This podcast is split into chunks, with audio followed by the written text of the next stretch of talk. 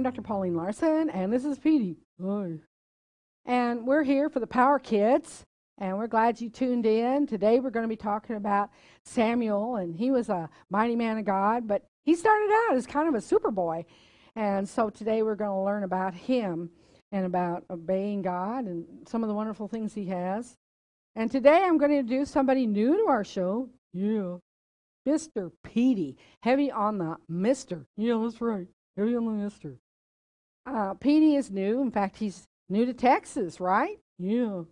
And in fact, he had kind of a rough time getting here. Yeah, I sure did. It was terrible. Just terrible. Well, what do you like about Texas? The mice. You like the mice? Yeah, they're tasty. You get fed. Well, I like mice. I invited one to dinner. You invited a mouse to dinner? Yeah, it wasn't right. Wasn't right. No, poor little guy. He came to dinner thinking you're going to be nice to him, and instead, he was going to be dinner. Yeah. Well, this is a Christian show. Well, I was going to say grace. Well, did you eat him? No, got away. Well, that's good. Kind of glad he got away. We're going to talk today about serving God and obeying him. Well, I don't obey anybody. Yeah, I know. Cats don't obey anybody. Dogs do. Yeah. But, you know, as people a lot of time want to do their own thing, to heck with everybody else. That doesn't work that well. And, in fact, sometimes it's kind of funny with cats. You can see it doesn't work that well always with them either. Yeah, it works for me. Well, if you're a person, you want to serve God, you love him, and you want to do what he tells you to do. That's the way. If you want to be successful in life and enjoy your life, that's the way to do it. And so I've always joked that cats have staff. Yeah, they do. Everybody cleans up after them. But that doesn't work for people. It really doesn't. What usually ends up happening is people get by with it for a little bit, and then after a while it doesn't work so good. People have to learn to take responsibility for their own actions. They need also to learn how to be a blessing to others, to help others. That's what Jesus did. Jesus came and laid his life down. So I know that we're going to talk more about Samuel today and how he was such a mighty man of God and how he obeyed God. But first of all, let's put you back, all right? And we're going to go over the memory verse in just a minute. So, let's see. And then we got another... Oops. There we go. All right, got to get Pinky out here. Come on, Pinky. Yeah. Okay, you all fluffed up. Let's see here. Yeah. Hi. Hi, everyone. And most of you, do you remember Pinky? Yeah, I'm the skunk. Yeah. Well, it's good to have you here on the show, too. Now, you ready for the memory verse? Okay. What does it say? We will serve the Lord our God. We will, what's that word? Obey him. How do you obey God? You can't see him. Well, you pray and you read your word and you do what the word says. When you read the Bible, you do what it says. Well, you mean if he tells me to do something, I have to do it? Well, that's a good idea. Usually he tells you things, like maybe you're a kid and your mom's told you to clean your room and you don't want to. But you need to, because the Bible also talks about honoring authority. And your parents, to honor your parents. So that's something that's real important. And you think, oh, I don't want to talk about obedience. I don't want to talk about serving. But you know what? That's the way for God to use you for great things and wonderful things and to have a wonderful life and to be able to do the things he's created you to do. But it all starts with obedience. I remember somebody wanted to come preach and, well, I'm called to be a preacher. And I know kids that are called to be preachers. And this guy, he didn't want to do anything around the church.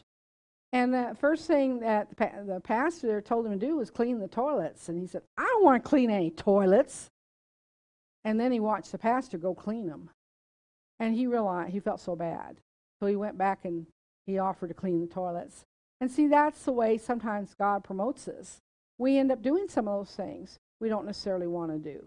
And it was true with Eli, or with Samuel, when he went to live with Eli. Excuse me, I got that wrong, but anyway. Let's go ahead and put you down, Pinky, and we'll just talk a little bit more about serving God. And our PowerPoint was, when no one is around, encourage yourself in the Lord. This is what's going to help you do the things that are right for the Lord, is to realize that God's told me to do it. I know that there's a blessing in it that's good for me to do what's right, and I'm going to be faithful. And encourage yourself in the Lord. I get encouraged when I read the Word of God. I get encouraged when I take time to praise Him, put on some praise music. I get encouraged when I think about all the things God's done for me, all the good things, and thank Him for it. It encourages me. That's how you do it. And sometimes we need to encourage others. Sometimes people are having a really bad day, and I think about Eli, and we're going to learn. It wasn't easy, Samuel. Wasn't easy for Eli either. Eli was the priest with the two sons that were very disobedient to God. And Samuel was the boy that Hannah had that came to live with him. And we'll learn a little bit more about that in a few minutes. But first of all, we're going to go over the four things that we normally learn about God. And you say, well, we do this each time. Yes, we do, because we want to make sure people know and understand it. First thing first, God loves me, and He loves you. There's just, you know, people say God loves me, but I don't know if they really appreciate He really, really does. He loves you so much. And in fact, He loves you so much, even though you sinned. You know, how about you? You may have had people who did some bad things to you. Do you still love them? Do you still even like them? Are you wishing something bad would happen to them? Because that's not what God would do. He wouldn't wish something bad happened to them. He forgives. And He realized that every one of us is sin, and every one of us need a Savior. That's why Jesus died for me. He had to come and die for everybody. There's not one person that didn't need a Savior or doesn't need a Savior. Isn't that amazing? There's people that act like, oh, I never ever do anything wrong. Yeah, they do. So what is sin? Sin is something that separates you from God. Sin is not doing what you know to do right. Sin might be something as simple as you felt the Lord telling you, you needed to go return a book to the library today. I don't know why I'm saying that. Maybe somebody watching this applies for you. And you don't want to, because you don't feel like getting out there. Maybe it's too hot, too cold, too wet, too dry, or whatever. But you know that you need to return it because it's due, or you know that somebody else is waiting for it.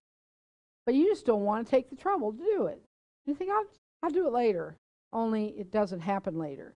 No, we need to do those things when God's told it. Delayed obedience is still disobedience. When God lays something on us, our heart to do it, be quick to do it. If you'll learn that, God will do some wonderful things with you, because He can trust you. But He has to see whether you're going to do what you're told. Just like when your parents tell you to do things, you need to do what you're told. And you think, well, I don't, you may rationalize and say, well, my mom's mean or my dad's mean, and I don't see why I should have to do that. They are the authority over you. You still have to do it. It's just like your teacher telling you to do things. Well, I don't want to do that. Well, like studying math. Oh, I don't want to do that. Well, they're the authority placed over you. You're to do it. And God honors His delegated authority. And so you can say, well, I know some things she did that weren't right. I know this, I know that. Those are excuses. And you still need to do what's right. And you know what? That brings us to the fourth point. I must decide to live for Him. It all comes down to it's your choice. It's your choice whether you decide to make Jesus your Savior. Nobody else can make that decision for you. You have to make that decision. And when you do, then you need to decide to live for him, which means that if some of your friends want to go do something that you know is not right, and you know your parents wouldn't want you to do, you don't do it. Oh, but they're going to have fun. I'm going to miss out. God will make it up to you another time. Main thing is do what's right, do what you're supposed to do. All right, we're going to talk right now about Samuel. And here is, let me stand over here. Here is Hannah, his mother, who was, she hadn't had any children at this point, and she's in the praying, and the priest sees her and sees that her lips are moving. It's like she's drunk, but she wasn't. And he got mad. He thought, how dare you come in here and you're drunk? But she wasn't. He said, oh, no, I'm pouring out my heart to God because I want a baby, and I can't seem to have it. And, you know, her husband had another wife, and she, of course, she had children, figures. And so he realized that she wasn't drunk. And so he heard from God and said, this time next year you'll have a baby. And she said she was going to dedicate him to the Lord. In other words, she was going to bring him to Eli. Now, what was really amazing about that is Eli had two really awful sons. In fact, had been a prophecy. Those sons were going to die because Eli tried to get them to stop what they were doing.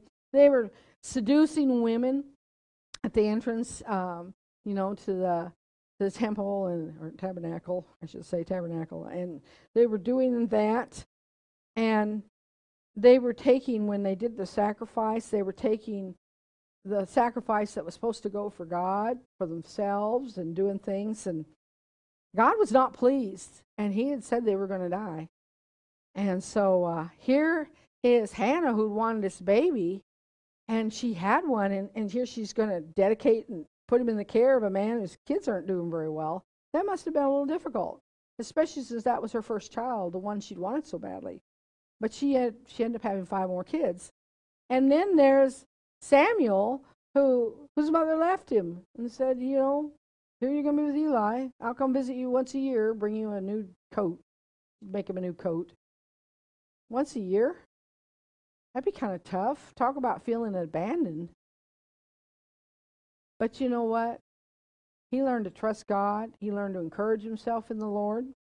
And one night, and at that time, God didn't speak like in an audible voice or speak to people. In fact, he would only speak to king if you were a king, priest, or a prophet. But he's laying there asleep, and he hears his name, Samuel. And he gets out of bed because he figures it's Eli. And he says, and he goes to Eli, and he says, Eli, you call me? And he says, no, I didn't call you. Go back to bed. So he goes back to bed. And here's Samuel. And he thinks, oh, okay. So he gets up, goes to Eli, and says, Eli, didn't you call me? He says, no, I didn't. So he goes back to bed again. And again, he hears Samuel. And he gets up and he goes to Eli. And eventually Eli realized God's speaking to Samuel. And so he tells Samuel to answer the Lord and listen to whatever message God has for him. Well, he did. And the next morning, Eli asks him what God has told him. And Samuel didn't want to tell him because it's like, basically, that his kids are going to be punished, and they haven't done right, and it wasn't a message that he wanted to have to give. But he obeyed God. He did what he was told to do. God said to tell that message to Eli, and he did.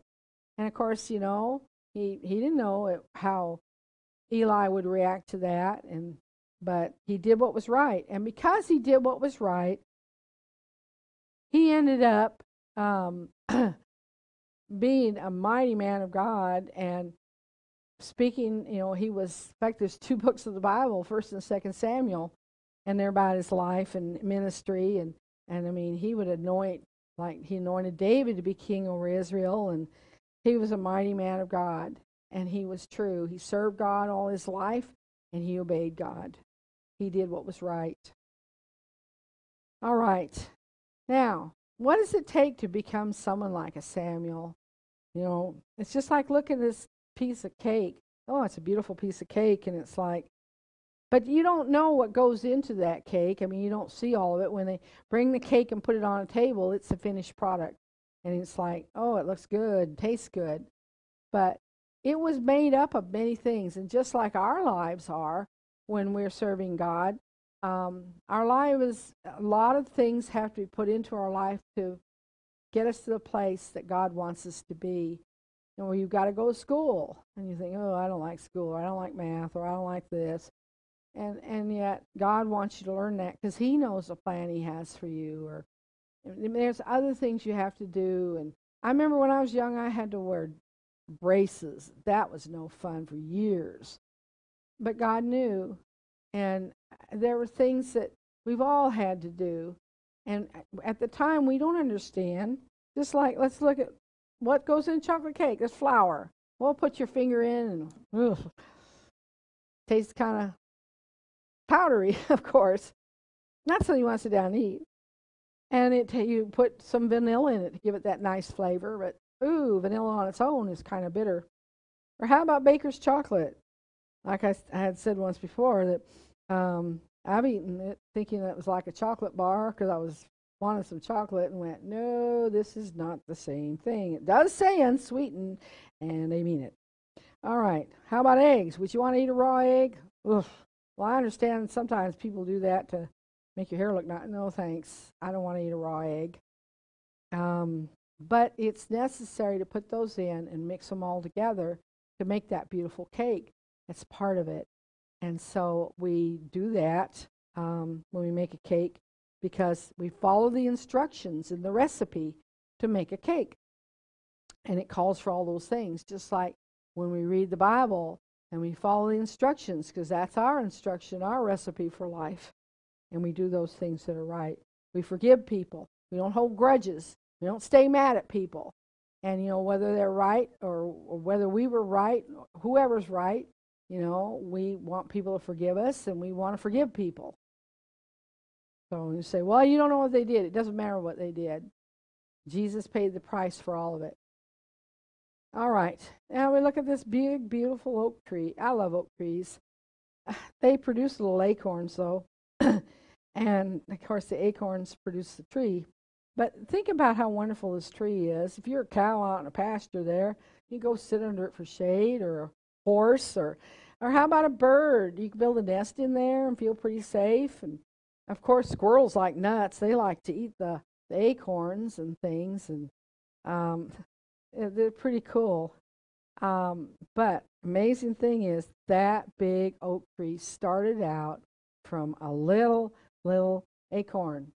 And some of you are just little kids. God has big plans for you, and you're looking at you, you can't see it, but it's all inside, just like inside that acorn, all the instructions, every bit for that to become a mighty oak tree. And so, of course, it has to be planted, it has to be watered, and certain things have to happen with it. Time takes a long time to grow an oak tree. It takes time for us to grow into all the things God has for us. It'd be nice if it was real quick, but it's usually not. It usually takes time, and sometimes it takes time over in a way that is not much fun. And we wish things would move faster, but they don't. But you know what? It's still God's plan. The main thing is if you'll pray, read your Bible, and talk to God, and do what he says to do, serve him, you know, every opportunity. Like even in children's church, you can help usher, you can help do things. I remember when I was doing children's church and Livingstone's, I was head of the children's ministry there. We would have groups of kids that did different things. We had one group that were ushers. We had one group that worked with puppets. We had one group that did drama skits. We had one group that liked to go out and do witnessing. And we had different kids that would sign up for these things, and that was their way of serving in the church. Okay, now we're going to go to a story. And this is Fran the Fan.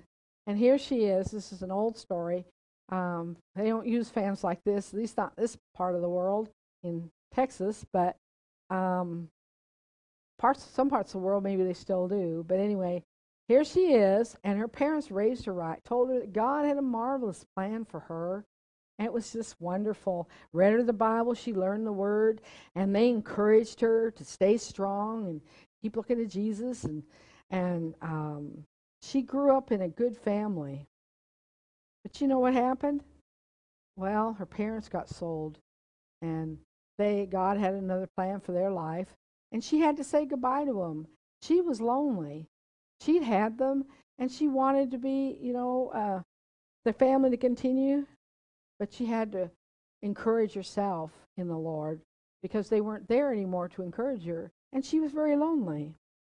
Meanwhile, there were some other fans that came, and they became her friends, and they really encouraged her, and it was wonderful. She enjoyed being with her friends. They always had good things to say and encouraged her that God had great plans for her. And guess what? One by one, they too were sold, and she was there. Nobody came to get her. And, she wondered, well, if God has a great plan for me, why am I still here? Did he forget me? Meanwhile, things with the technology changed, and air conditioners came about. People didn't use little fans anymore, and the air conditioners didn't waste any time making her feel bad. Oh, no, they would make a joke like, "Fran, Fran, the dork fan." And she just felt terrible. But then she had to remember, God has a plan for me, and I'm going to trust God. I don't understand all this, but I'm going to keep doing what's right. I'm going to make myself available. So the air conditioners came and went, and she was there. In fact, she even got cobwebs on her. She thought, what am I useful for apart from a spider wanting to build a web, which is not good? And so she had her moments when she had to really encourage herself in the Lord, because it seemed like things were done, things were over.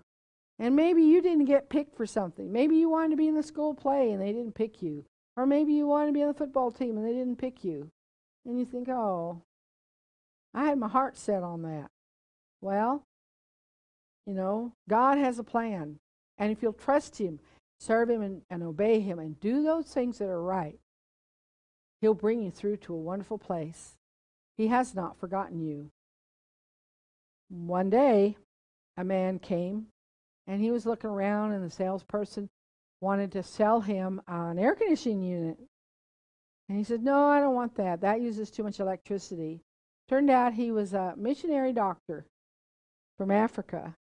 And all of a sudden, when he was about to leave the store, he saw the fan. He said, "That's exactly what I want. It's perfect." So he bought her, and he put her in a box. He carefully boxed her up, especially. And then she went on a long trip. It seemed like she was forever being transported.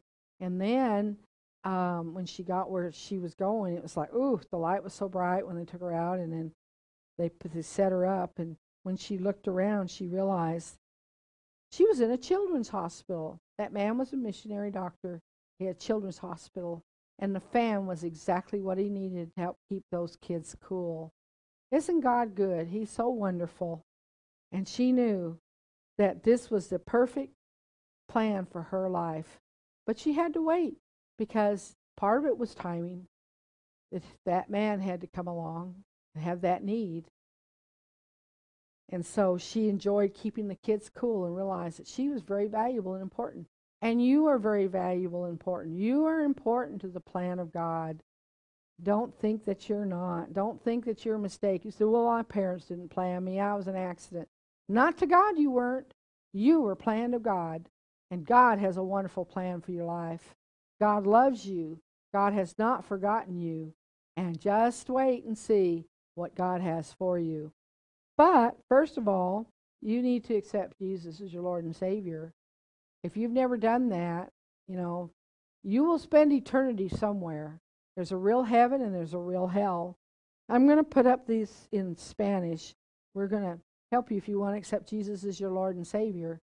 It's in Spanish. It's not exactly worded like I'm going to say. But anyway, the Word of God says, "For all have sinned and come short of the glory of God. The wages of sin is death, but the gift of God is eternal life." The Bible also says in Romans 10:13, "Whosoever calls on the name of the Lord shall be saved." You're a whosoever, right? Well, of course you are. And so The Bible says if we'll believe in our heart, Romans 9:10, and say with our mouth, God raised Jesus from the dead, we can be saved.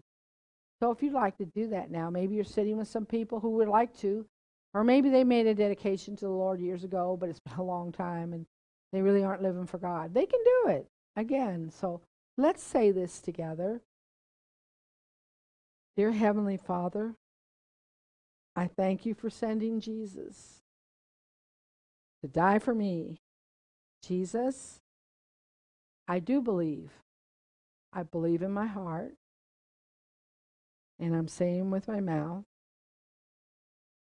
that God raised Jesus from the dead. The Bible says if I'll do that, I can be saved. Thank you, Jesus, for saving me. If you just did that, we would love to hear from you. On the screen, there's going to be an address, but I'm going to say I'm Pauline Larson, Dr. Pauline Larson, Chosen Generation Church, 2222 Avenue L in Galveston, Texas, 77550. We would like to send you a gift, or we just love to hear from you and hear if you accepted Jesus. And God has a wonderful life for you, but now that you've done that, you need to get in a church. And if you don't know a church, we could recommend one, or, you know, maybe your friends are going to one, especially one that has a good children's ministry. And read the Word, read the Bible. And if you're kind of young to read it, well, let's picture Bibles until you can read it. But read it. It's a wonderful, it's not just a book. It's your manual for life. If you want to have a successful life and not make mistakes that a lot of people make, read the Word, get it in you, let it transform you. Talk to God. Just go get yourself alone with God and talk to God. And we want you to know that we love you, God loves you, and, you know, we'll tune in again. There'll be more shows, probably one tomorrow or another day. And keep looking to Jesus. He's the author and finisher of your faith. Amen.